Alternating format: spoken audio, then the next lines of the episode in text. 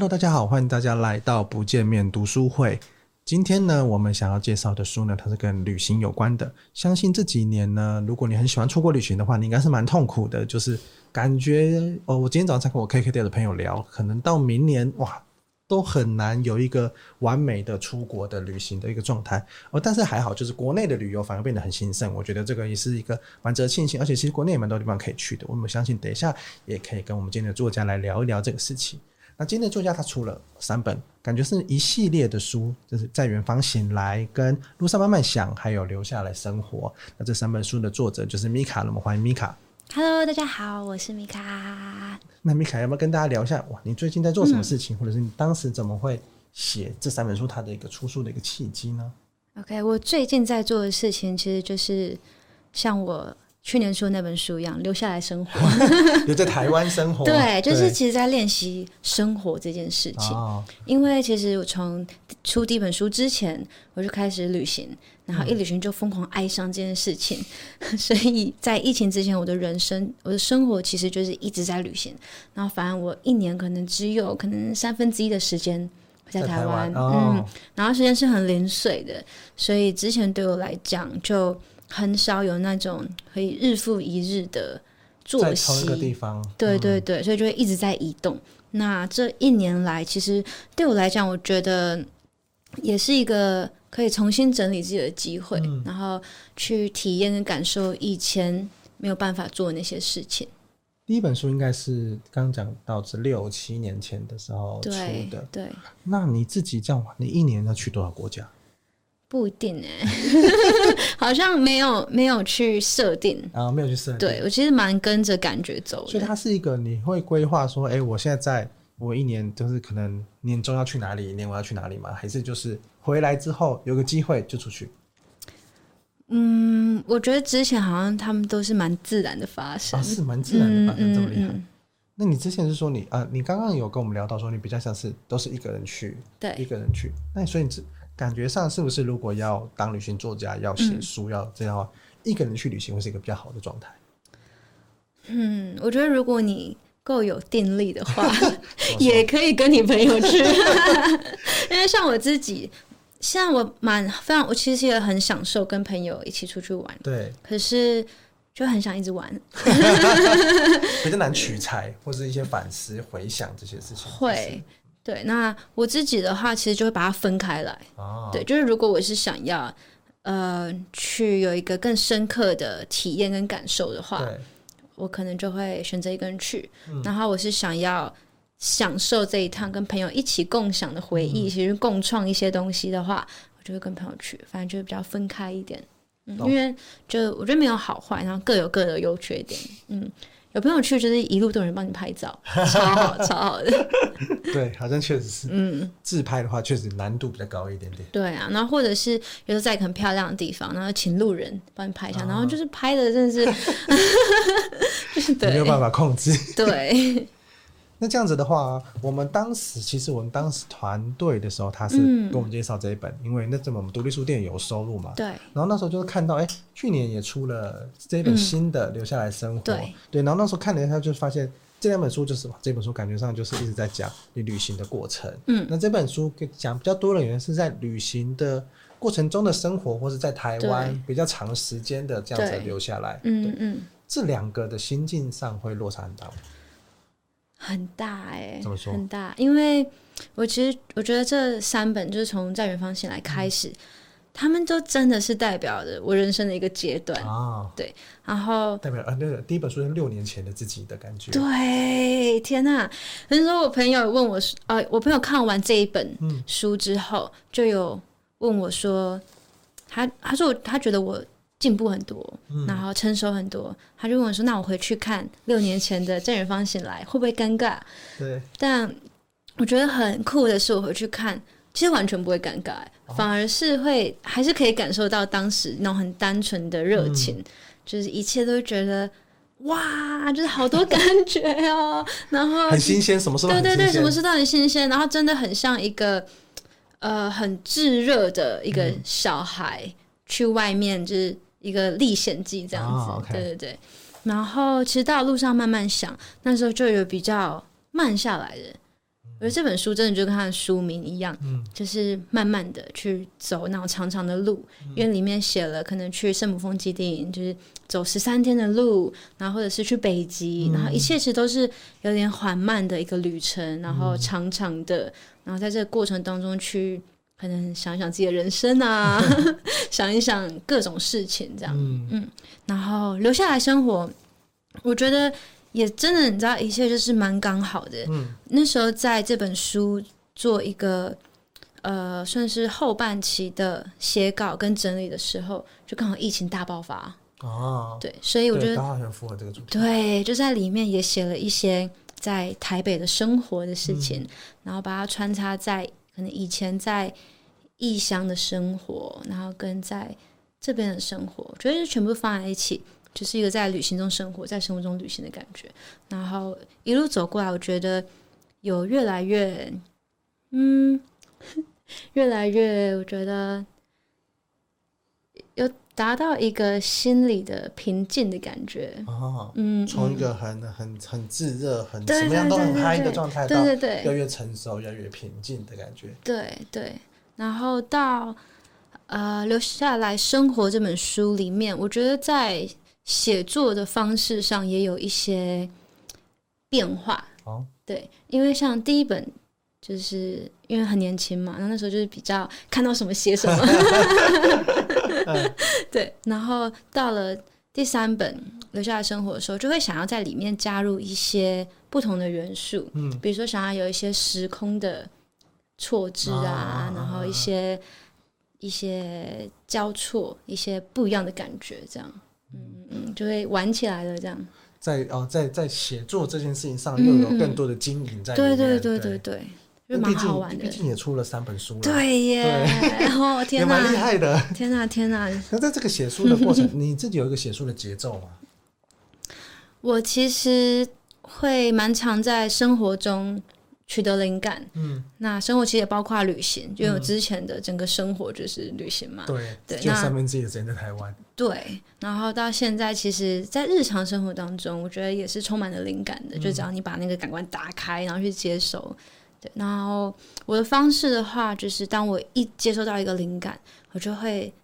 赶快把它记录下来，这种最快的方式，现在可能通常是手机的备忘录对，就是赶快打下来这样子，然后我有一个 LINE 的群组，就里面是我跟我自己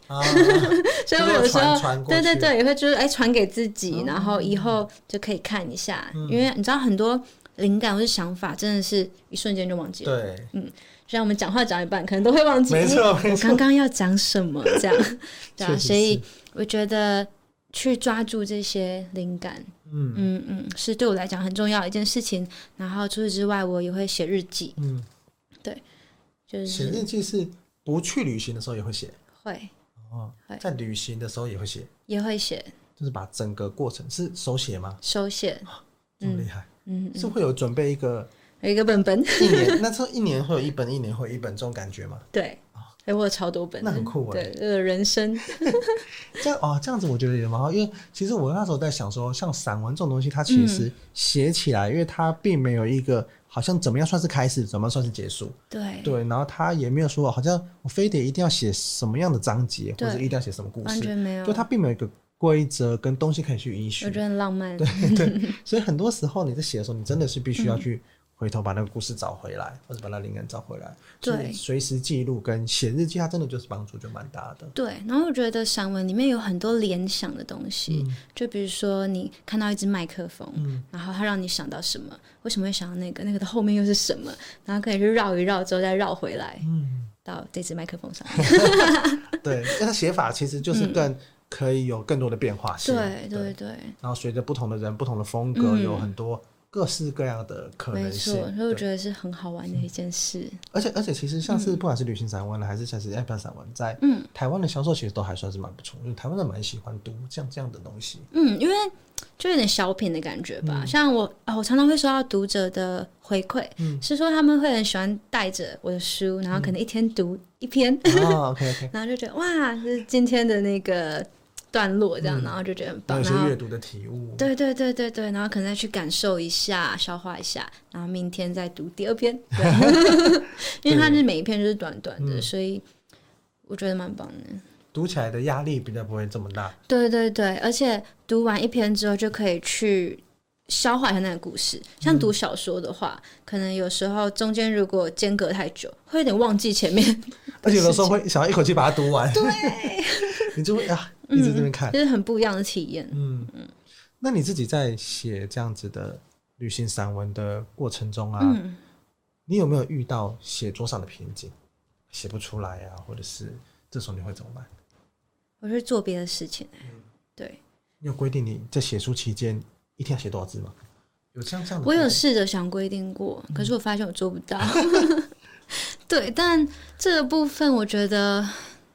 就是每个作家会建立一个自己的习惯，对那种习惯。那我觉得我的习惯没有很好，比较随性一点，对，不值得参考。我还有一点太随性了，然后我也还在摸索。但是这样也稳定，有稳定出书欸。对，我不知道，厉害的，我不知道怎么发生的。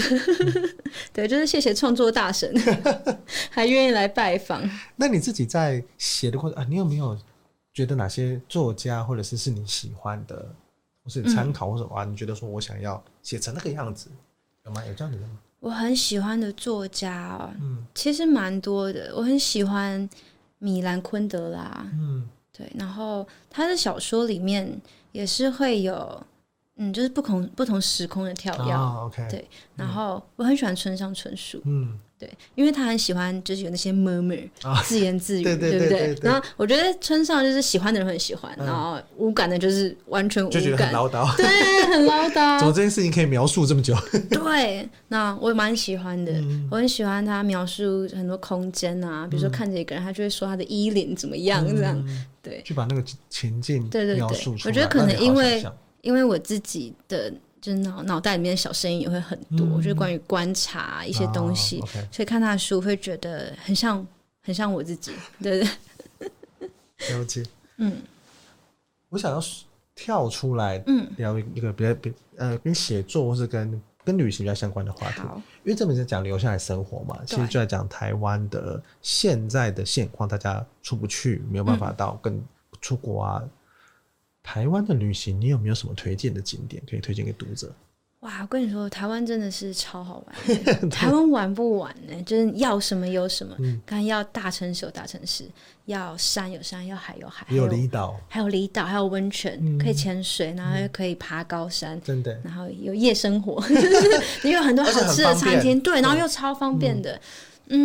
推荐的话，我觉得。小琉球小琉球为什么？因为小琉球有很多海龟，然后其实全世界没有几个地方是你可以那么轻易的看到大量野生海龟，是对，这还真的不知道。像我之前有去哥斯达黎加，有一个地方叫做 Tortuguero，那它其实顾名思义叫做乌龟的家。那边呢是只有在产卵季的时候。会有很大量的海龟就上岸产卵，可是平常你是看不到海龟的。对，但小琉球然后那边因为这件事情是变成一个世界知名的一个点，所以很多人都去那边特地要看海龟。你说在产卵的时候，对，他们就会爬上来。对，然后因为他们很容易受到惊吓，所以当地也做了非常非常多应对的那种措施，所以会有限制啊，然后一定要跟当地专业导游才能去看。然后海滩就是不会有光害，这样就是很多。然后小琉球的话，其实我觉得它也完全是一个海龟的家，而且它是海龟就住在那里，也不是上岸产卵什么，但他们就平常就在水里，就在那边遨游。对，然后你真的随便都可以看到。然后我觉得这是一个很难能可贵的一个感觉。小琉球的相关观光的单位应该要把这件事情拿出来大肆的。我觉得可以，而且我觉得其实还可以再做更多的配套措施，比如说光害的部分。对，永续很重要。对，要不然就把他们都吓跑了。对，就会有点可惜。那台湾本岛有没有推荐的？本岛的话我觉得台湾很多野溪温泉。对，然后比如说像台东的立松，对，立松温泉，它真的非常的漂亮。那它大概要走可能1个小时。走一个小时，很久吗？没有，应该觉得比想象中久了。对，它其实没有那么好走，因为它是一路要下切到那个溪谷，哦，嗯，可是下切之后呢，就是再往里面稍微涉水走一小段，然后它就是一个小峡谷里面的感觉，然后因为那个温泉水啊，然后长期留在石头上，就把那石头变成很漂亮的颜色。哦，对，有一些可能会是那种黄色的，然后有一大块是很像翡翠绿的那种颜色。这么厉害，很漂亮，真的很漂亮。你就会觉得哇，大自然真的是鬼斧神工。嗯，也在这种立松温泉，对，是小琉球跟立松温泉好，对，这两个景点是蛮推荐给大家的。嗯，其实可以推荐真的很多我其实想推荐野柳。好，怎么说？因为我前阵子刚好跟朋友无聊，我们就想说，不然去野柳好了。因为你知道野柳对我们来讲，可能就是比较像是毕业旅行，或者是跟家人观光景点，对对对，会去那种观光景点。平常可能跟朋友不会想去，可那次我们就想说没关系，我们就去突破一下框架，去看看。对，我们就去看看。然后我们进去之后呢，也就没有目的的，就是随便走随便走。然后就发现有一个步道可以就是继续一直往深处走，我们就走走走走，然后发现哇，别有洞天。那我就不剧透了，你们自己去看。一个野柳的神秘步道，对对对，很漂亮。今天推荐3个地方嘛，小琉球、立松温泉跟一个野柳，有一个深入的步道。没错，旅行这件事情它，我从感觉上你说是从什么时候开始你一直在做这个事情？从19岁开始。19岁开始，对，就喜欢上旅行，然后就一直做这个旅行。我就是那时候突然感觉想去旅行，然后就去旅行。你是在那个时候就想说，好，我要当旅行作家，有这个资源吗？没有，我去旅行之后就发现，对，然后因为我第一趟的时候去了埃及，第一趟就去了埃及，对，感觉一个很哈扣的地方。反正你知道，因为我很跟着感觉走嘛，所以那时候我大学1年级的暑假。我就感觉暑假好长哦，大学生暑假好长。然后你就想要去一个很陌生的地方，然后最好就是没有任何认识人在那里，然后也完全不懂当地语言，最好文化完全不一样这样子。然后我就有点像在掷骰子那种感觉，反正最后就是去了埃及。那去了埃及，我觉得那一趟真的是改变我的人生，对，可能因为一切都太不熟悉了，所以脑袋就快要爆炸，就觉得哇太酷了，就是很多资讯量一下子来太多了，资讯量太多。那个时候我就觉得我需要清空一下我的脑袋，那就那方式就是写作，所以就开始在网络上写一些文章，然后写我自己的所见所闻。然后那时候得到的回馈就是令我很惊讶的是，我一开始只是在自己的脸书上写，然后就会有我的可能学姐啊朋友就在那边留言，然后就会说哇，原来埃及跟我想象不一样。可能大家原本想象就会觉得很可怕很危险，因为很远我们不熟嘛，感觉很热，对，是真的很热。然后也有人会留言说看你的文章之后感觉有点温暖，对。然后那时候我发现哇，这是我想要做的事，我想要跟大家分享我看到的东西，然后我想要就是传递一些美好跟温暖。就在19、20岁的那个时候，这个时间点，我应该说，我之前在查找资料的时候，我就看到那个肉姨有访谈你，左边茶水间嘛，对，在讲旅行作家这个事情。那时候我看到里面好多题目，我想说哇，这题目我也好想问。那就是有想聊到，因为像旅行作家，其实大家想象中可能就是什么，你可能在旅行的时候你就要记录很多事情，会想哇拍这个照啊，或拍这些东西。很多人也想要成为，就像刚才讲的，就是他去旅行之后，他也想要跟大家分享，甚至这些分享他想要出书，想要留作纪念，有一些记录。你会怎么建议这些读者要怎么样成为一个旅行作家，或者是他应该要先准备哪些事情？我觉得先有爱。对什么的爱？对旅行跟记录旅行的爱。对，怎么说？因为其实我觉得这两件事情都不太容易，就是没有爱好像做不太下去。你看，就是旅行其实很累，而且就想说玩了就玩，你也不会想要再把它这些过程记下来。像就是旅行，我觉得跟度假是很不一样的。对，度假就是去松松的，然后晒太阳、喝点酒，很快乐这样。但是如果要去旅行的话，其实可能很多事情要去安排，然后对路线要找行程，然后很多很多有的没的，所以其实它是非常消耗能量跟体力的。对，所以我觉得没有爱很难维持下去对，要爱这件事情，然后记录也是啊。对，那但是要成为旅行作家的话，除了有爱之外，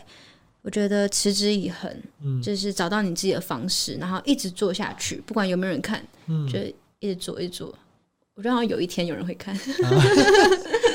这个过程你自己有觉得持续很久吗？就是一个我要一直不断的写，然后不知道哪一天会有这个机会。持续很久吗？我19岁开始做这件事情嘛，所以就因为很喜欢就一直写，然后我21岁生日的时候出版第一本书。那我觉得我算蛮幸运的，但是啊，我在写的过程当中，我从来没有过那种什么时候被看见的感觉，就是享受每一天。就是那个起心动念，我觉得蛮重要的，就是要回到你自己的身上。对，那现在可能很多刚开始的人会遇到困难是可能在社群媒体吧。对，关注跟反馈都来得太快了，对，就很容易失落。对，很容易失落，然后很容易想要得到那种就是很快速的称赞很快速的回馈，对，很多回应，然后我觉得很容易会在这些很快速的来去当中迷失自己，或者是为了想要流量，然后去看说要怎么样才会有流量，而反而不是在做自己的原创的东西。对，然后或者是像写一本书，其实是需要花很多注意力跟时间静静的去完成的事情。写长文的这样的一个状态，对，就是可能它不是很及时的会有回馈，但是我觉得那个作品是完全不一样的东西。所以当然没有什么比较好比较不好，而是我觉得可以去思考说自己到底想要的是什么。那比如说如果你是想要经营一个社群账号，然后当旅游部落客或是旅游 KOL，那我觉得就是 focus 在社群媒体上，就当然是好事。那可是如果你是想要以出书或是写散文写比较长篇的为你的目标的话，就要去练习持续的写。其实确实是会有差异，因为像写短文的话，它可能它就比较不会有那么多的起承转合，因为它文字就是比较短短的。你写的太长，你每天都写的太长，可能大家在看起来也会比较压力比较大，也不会想要做这样的事情。那写书的话，它可能就需要去经营这些东西。可能就像刚刚前面讲的村上春树，他可能可以花很多力气去描述一个感觉、一个空间，或是一件事情。IG 上好像比较不容易，或是脸书上好像比较不容易做这样的事情。对啊，就是心态很不一样。然后所以就看你自己喜欢什么，想要成为什么样子。对。那你自己在做旅行作家，算是一个工作一个职业。对。会因此对旅行想法改变吗？不会，我就觉得好快乐真的感觉。不是有人说就是千万不要让你的兴趣变成你的工作，不会有这样的说法。你自己会有这样的感觉吗？其实我觉得一切都跟自己的念头有关，就看你怎么想，怎么看这些事。其实可能同样是一个事件，对有些人来讲他就觉得很苦，对有些人来讲就觉得很乐。对。那除了自己的旅行跟写作之外，我其实在疫情之前1年有开始做行脚节目，就是当主持人。然后其实这件事情是我可能小时候你知道在看电视，也是一个梦想，有一点就会觉得哇感觉好好玩然后不是就实现了。那实现之后呢，我有花了一段时间去适应因为以前我都是一个人嘛，然后所以一切都很自由，然后我又很喜欢在一个地方待很久，慢慢的你看路上慢慢想我整个人就是慢因为这样才比较多有点反思，对，跟感受。对，但是行脚节目就完全不一样，他们其实就是很快，然后有很多的素材要去拍，然后你的反应也要很快，你要这种收发的速度也要很快，然后拍完之后就要到下一个地方，所以一开始我会觉得哈要走了吗我来不及然后就觉得啊为什么要这样但我就很快的就转念了，你知道，就是开心也是一天，不开心也是一天。我觉得很会转念。对对对，就是学着去看一件事情好的面向。然后就觉得哇，就因为主持这个工作，让我一样可以去不同的地方，而且我不用排行程。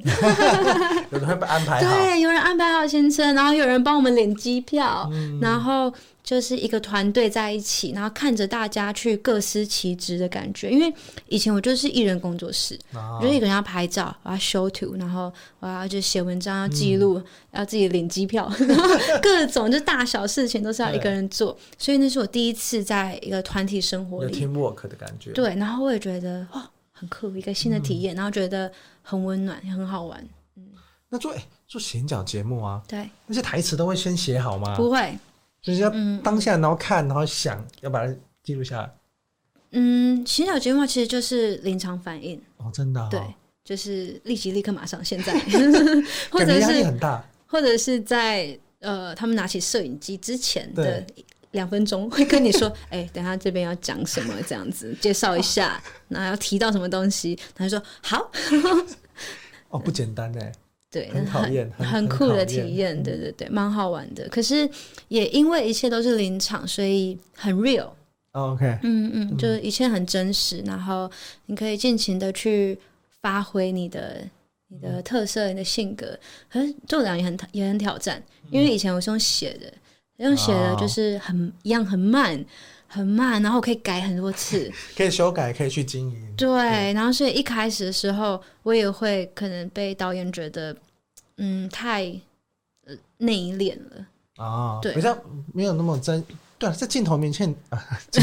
镜头面前你突然间要展现真实的一面其实也不容易，对，需要点调试。然后我会太想要把一个句子讲得完美啊、okay ，对，我会想要那边就是就跟写东西一样，对，想要改职业病有没有？然后想要用点成语，然后后来才发现哦，其实放轻松就好，就是当做你是在跟朋友讲话聊天，然后想要把看到的东西分享给他，然后其实字句不用是完美的，但只要有表达到你的意思就好。所以我觉得就是真的是解锁人生的另外一扇门。行脚节目哈，对对 对，很疯狂可能确实是对，也比较少人有这样的经验，但我觉得这个经验确实是带给你的写作上，你有做因此有改变吗？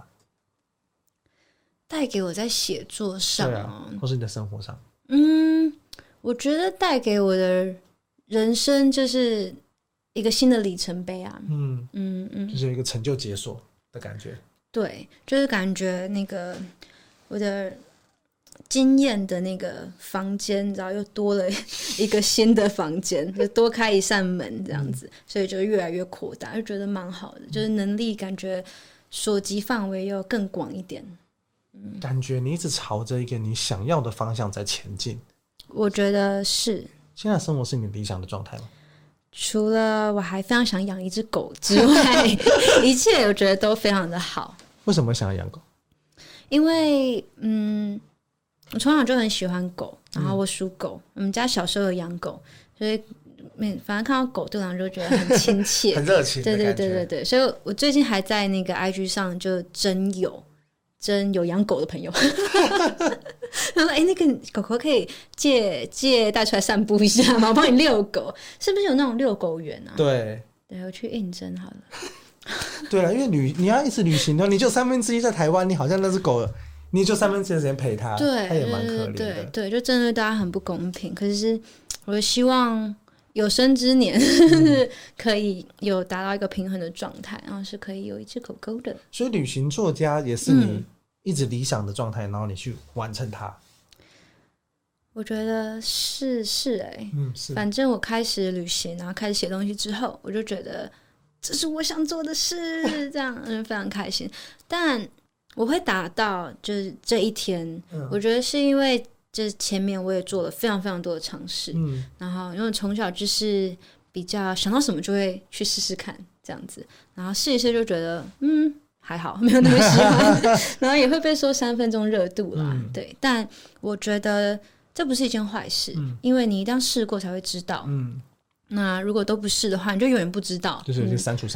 就发现哎，这件事情是喜欢的，对，因为你尝试过了，然后你就可以知道把它放在什么位置，然后每一件事情都去试试看，有一天你就会试到那个你觉得哦，就是它了。现在的状态就比较像是对，其实蛮不错的哈，我相信很多人是很想要达到这样子一个理想的程度。我觉得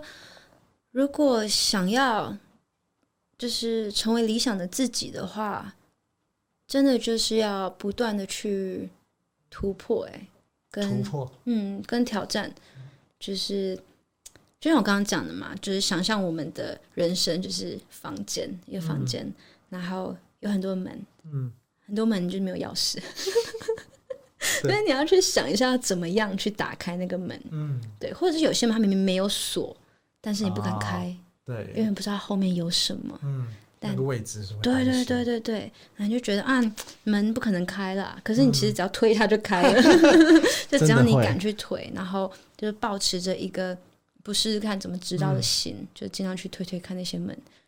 然后你可能发现进去里面就是什么都没有，然后发现进去里面就 Oh my God 超可怕，那至少你就知道那里面可怕，对，那有时候你可能一推开发现里面都是礼物。那我其实相信大部分门后面都是很多礼物在等我们。这一路上有遇到什么挫折吗？挫折哦，我想到了，我想到一个很大的挫折哦。你说？我出第一本书之后，那时候我还是大学生，然后苹果日报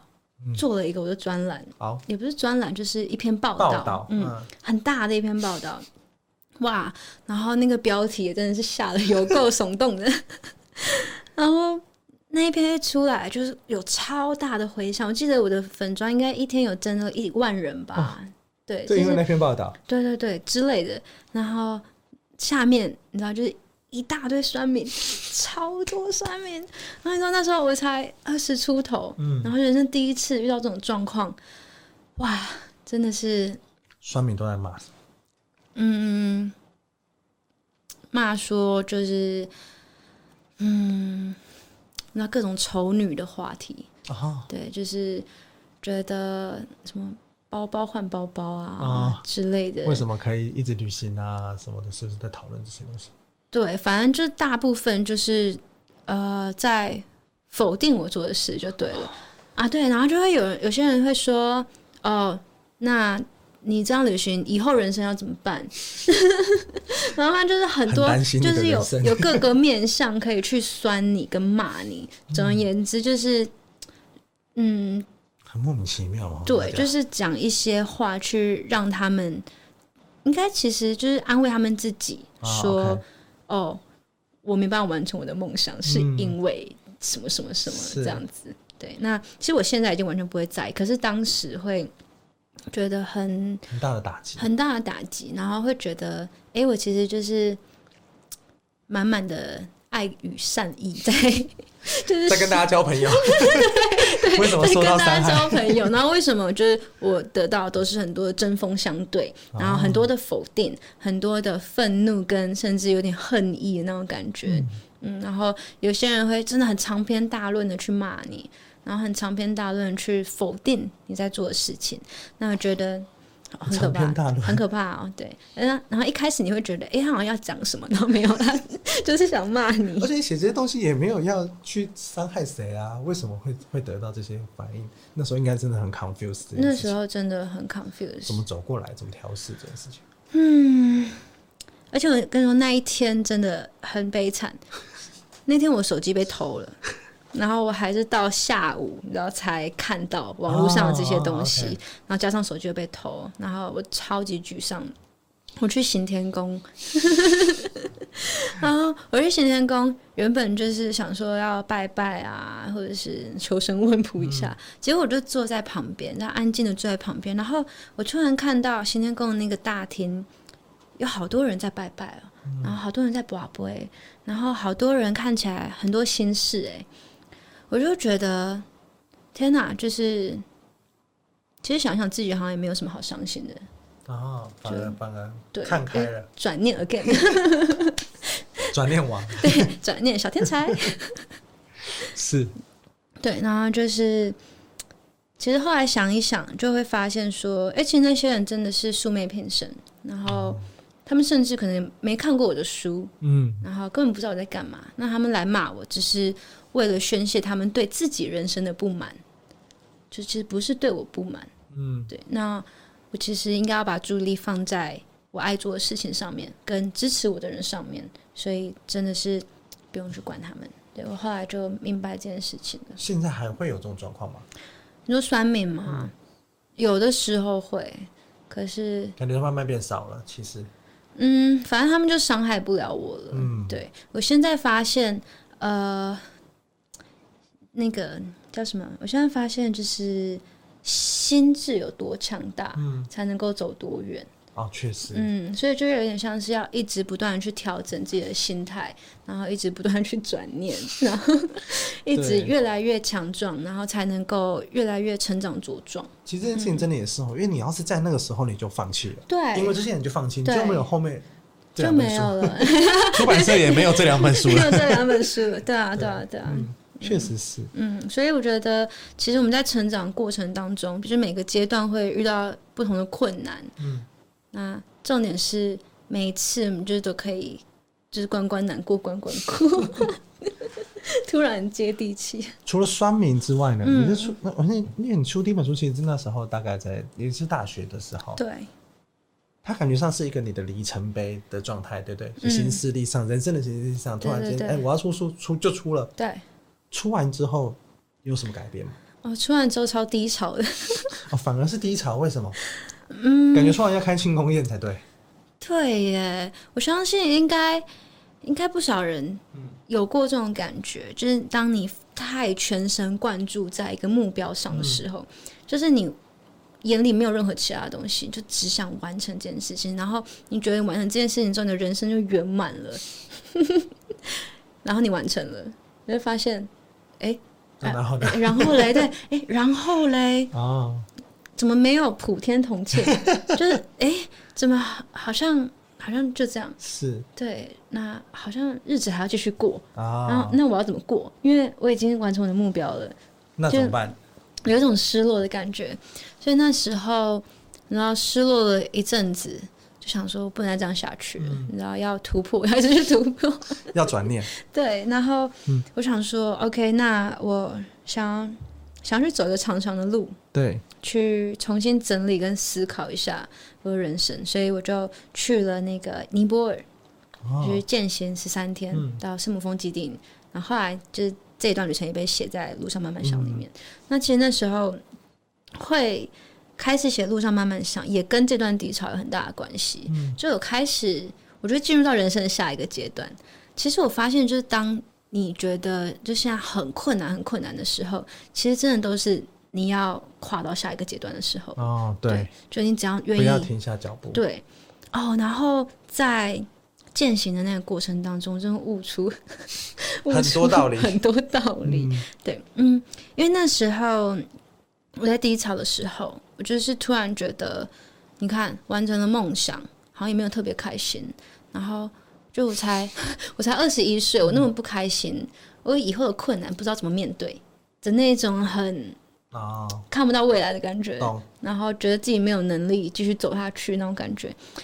可是，在践行的时候，我突然发现，其实只要一步一步一直走，就会到。所以我也突然发现说，原来我们就是人生，或者是我们所谓的勇敢这件事情，真的不是每天那边跑，然后不一定，就只要你即使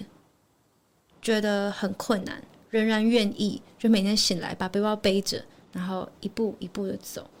即使你走得很慢，只要你还在走，你就可以到你想去的地方。这个的确是，因为我觉得我自己的创业上好像也有经历到，就是我一开始创业的时候就会想说，我公司要长什么样子啊，要多少人啊，对，达到那个目标，或者是可是你想要，我一开始看到创业会看到很多人拿什么投资啊，什么什么很厉害，对，但是一旦达到那个状态的时候，就会觉得突然间也会有一点，那下一步怎么办？对，因为我觉得比较不像是上班，你就是你达到这个目标，你还有下一个 KPI， 你还有下一个 KPI， 对，那都是你自己的状态，你已经，尤其是你可能达到了一个你理想的 KPI 的时候，那然后呢你觉得又要重新为自己找个目标的时候，我觉得那一定都会有一个从零开始探索的一个过程。对，嗯，你自己在看这本，不是你自己，我在看这本书的时候，我对其中一个景点我特别好奇，就是北极圈，因为我感觉啊，我自己蛮喜欢那种极地的状态，冰天雪地，或者是比较壮阔的那种场景，因为我想说。因为台湾就是其实城市都生活在城市，对，然后可能一开始出国比较也常去日本啊什么的，那就比较少，都还在城市的状态。我不讨厌城市，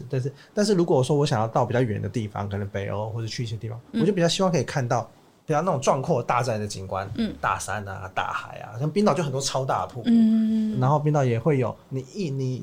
一个旅程，你可以从大草原到冰天雪地，对，到你都那种像星际效应的那种冰山啊，什么都看得到。我就觉得那样子很酷，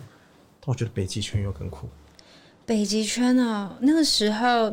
因为我们是去做一个雪橇的旅行，所以我们就花了4天的时间，就带着帐篷，然后就驾驶雪橇，一个人有6只狗狗，就是我们的 teammates， 对，然后就。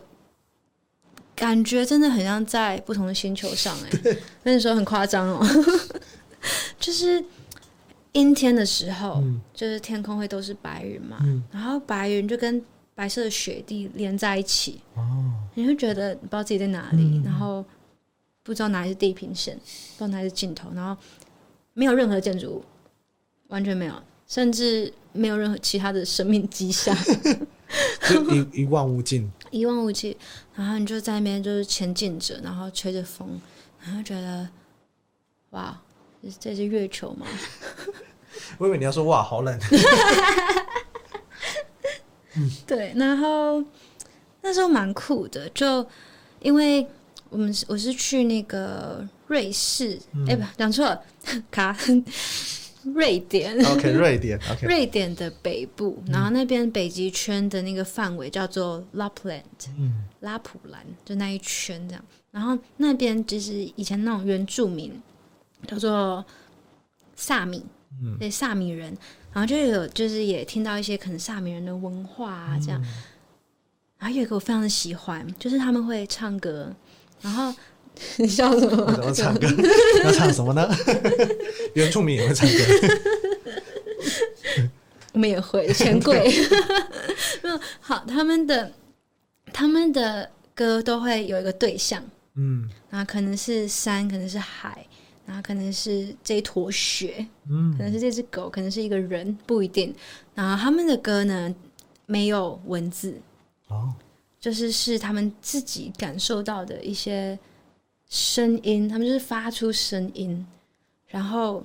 不会被记录下来，所以每一首歌就只会唱一次，唱完就没了。对，所以就只为了在当下存在。我觉得好浪漫哦，真的。对，就是只为了在当下传递一个给你的情感，或者是传递给今天这一片天空的情感，然后他就去唱，去感受，然后那个就是旋律啊，或者是里面。的那些歌词都是就他们即兴创作出来的，然后一次之后就会成为绝响，就没了。因为他们很适合主持行脚节目，很会当下临场发挥，非常非常的厉害，当下的感受马上就唱一首歌给你。对，所以我就是听到这个故事之后，我在雪橇上，但也没事做，我就有试着想要创作一下，然后就觉得哇，好好玩，太好玩了。其实不容易，我觉得很不容易哦。今天会我觉得最后想跟大家分享是，因为那时候我们在独立书店其实有收录这本书里面的一个句子，我来看一下。你同事有帮我做一个记录。哎呦，在这边，愿世界对你我温柔以待，也愿我们对世界多一份同理。这是在路上慢慢想，我们收录在独立书店里面的句子。那你在这一本留下来生活，你有什么金句想要在最后的时候推荐给我们的朋友？好，有一句我很喜欢，叫做“世间上所有相遇，都是为了陪你走一段路”。为什么喜欢这句？这是里面有一个篇章叫做只能陪你到这里，然后它一开始故事的发生是我遇到一只马，然后就陪那只马复健有一阵子，后来我要离开那个国家的时候没有机会跟他说再见，然后后来我每当在想起他就觉得我们曾经参与过彼此生命一段时光，然后后来我们就分开了但是分开这件事情并不会减少我们相聚的那段时光的美好跟那些回忆的珍贵我想这样好像对耶，就挺好的。然后人跟人之间好像常常也是这样，对。但是我觉得我们身为人类很容易会有很多的情绪就比如说我们交往然后分手了就会觉得很难过就会觉得会否定过去的那个经验，对对对一切就会变难过。可是其实不会啊，因为人出现就是都有它的意义在嘛然后我们曾经很好过一段时间，那我觉得那就是很美好的。或者是面对生离死别啊我觉得也是这样。然后甚至我还想到就可能小时候爸牵我过马路，然后到了对面他就必须要放开手我才能去玩啊不然我一直牵着确实对。可是你知道小时候我还是会有一种那种离别感，就觉得就牵到这不会继续牵确实对，但是就有点像为了我们要前往下一个阶段有一些陪伴会结束会离开。然后里面有写到说我就是觉得人跟人的可能说缘分或者是陪伴其实都是已经写好的，然后时间到他们就是会离开不管是离开你的生活或者甚至是就是真的离开这个世界。那其实重要的是我们有机会相处在一起的时候我们是不是可以更真诚的去对待彼此然后有更多的温柔跟同理，因为我们的陪伴是有限的，是不可能任何一个人都不可能一直陪你一直走下去，对，每一段关系它都是有一个保存期限，没错。那这段保存期限其实我刚刚讲到我觉得蛮好的点就是在这段保存期限它其实不管是开心还是快乐就尽量不要让未来你们的关系去影响到那段的回忆，对自己觉得说那段回忆它是一个好的状态就让它维持在那个时间点而且不要留下遗憾对，留下遗憾不要留下遗憾对啊不要留下遗憾像是什么样的像是什么样的遗憾就比如说比如说你们有一件想做的事情然后一直没有去做然后最后可能分开了或者是没有机会再去做了，这就是一个遗憾对。可是如果你们有努力至少去做那件事情对，就算最后没有成功也就试过了，所以就不会有遗憾。或者是你们去做然后就做了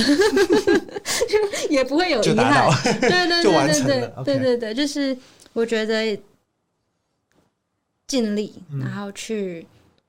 明白到说时间真的不是无限的然后生命跟陪伴都是有限的我觉得就会更愿意去活在当下然后更愿意放下生气吧，就有时候吵架，对对对，不要冷战，千万不要冷战，浪费生命。好，那我觉得今天呢，很高兴跟米卡聊了他的这两本书，还有他在旅行过程中的一些所思所想，跟他喜欢的句子，还有在前面有推荐大家的景点。对，如果你喜欢我们的节目《不见面读书会》呢，那欢迎在我们的 YouTube 上订阅我们，或在我们的 Apple Podcast 上可以订阅我们的频道。那如果你还喜欢米卡，你可以追踪他的IG 跟他的 Facebook 还可以买他的书路上慢慢想跟留下来生活。好，那当然也可以买我们的独立书典，里面都有收录这很好的句子，超赞的一天一个句子没错。好，那今天的不见面读书就到这边告一个段落，感谢大家，拜拜。